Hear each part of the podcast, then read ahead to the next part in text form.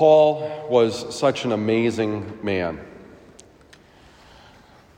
always zealous for whatever he put his mind to.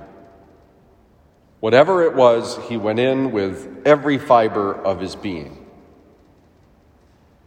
And God saw that in him.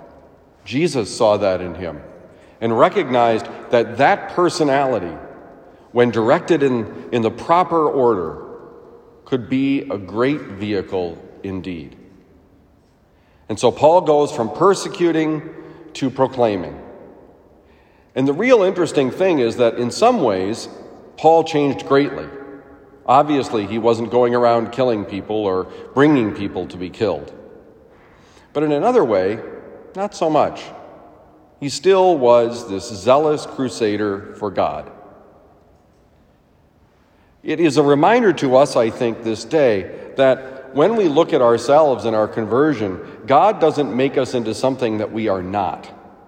God makes us into something that we can become because He knows us better than even we know ourselves.